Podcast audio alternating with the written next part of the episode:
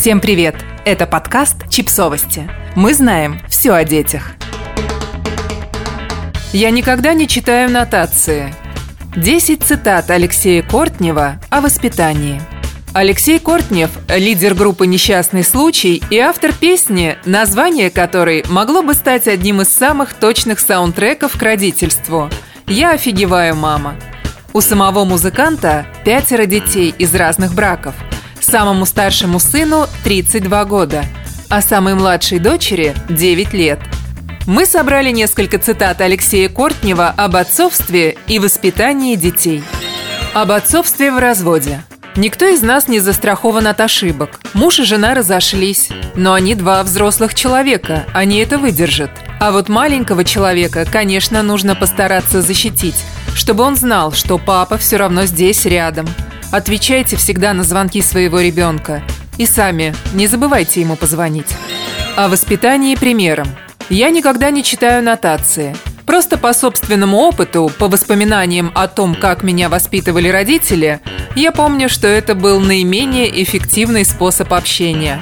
А наиболее эффективный, когда я видел, как папа и мама ведут себя – как они общаются с окружающим миром, друг с другом, со мной, с собакой, с бабушкой, дедушкой и так далее. Вот и все о воспитании. О ритуалах. Когда мы вместе, особенно когда мы едем в отпуск, то у нас есть обязательный ритуал. Я с детьми занимаюсь спортом, потому что наша мама занимается спортом со своими ученицами, и ей этого хватает. Жена Кортнева, Амина Зарипова, чемпионка мира по художественной гимнастике – тренер. О ябедничестве. Есть некоторые вполне понятные табу. Нельзя врать, нельзя воровать, ябедничать друг на друга. У нас ябеда вообще не принимается к сведению. Например, а вот Ася у вас сейчас 10 рублей стащила. Отвечаю, я этого не видел, не слышал, а тебе должно быть стыдно, потому что ты на нее настучал. Уйди с глаз моих. И в результате ябедничество быстро прекращается, так как дети понимают, что оно совершенно не работает. О навязчивых просьбах. Я своим детям говорю, не клянчите, не просите у меня чего-то больше двух раз. Я вас услышал. Если вы начинаете просить третий, четвертый и пятый раз, я откажу. О совместных песнопениях.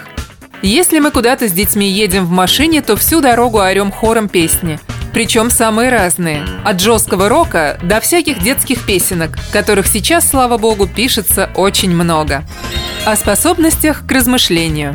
Ребенку нужно личное пространство, чтобы он вырос способным к уединению и способным к размышлению. Потому что размышлять на людях гораздо сложнее, чем когда ты можешь уединиться и сосредоточиться.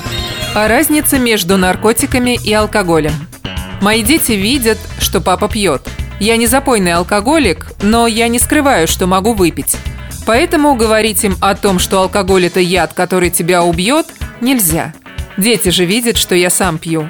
Наркотики на глазах у ребенка я не принимаю, поэтому с чистой совестью могу говорить им, что наркотики нельзя даже пробовать, потому что это чрезвычайно опасно. И те люди, которые будут им предлагать употреблять наркотики, хотят только на них нажиться. И если ребенок спросит меня, Пробовал ли я наркотики? Я скажу нет. Хотя это и ложь. О детских песенных конкурсах.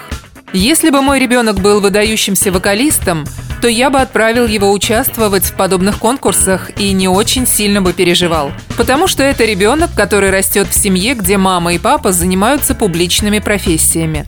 Такие родители могут оградить его от соблазнов, обманов и испытаний, которые могут выпасть на долю мальчика или девочки, если он появится на экране в возрасте 6 лет.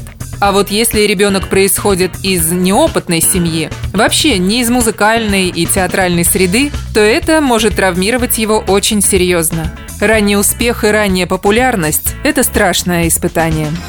Об участии детей в благотворительных акциях.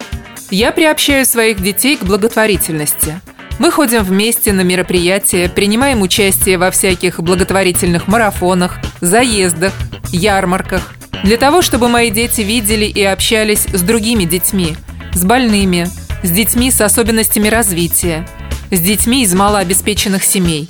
И понимали, что это жизнь. Она совсем рядом, на расстоянии вытянутой руки. что от этого нельзя отгораживаться.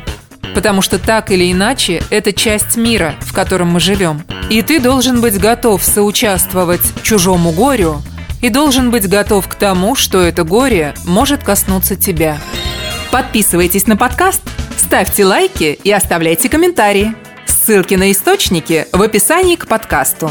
До встречи!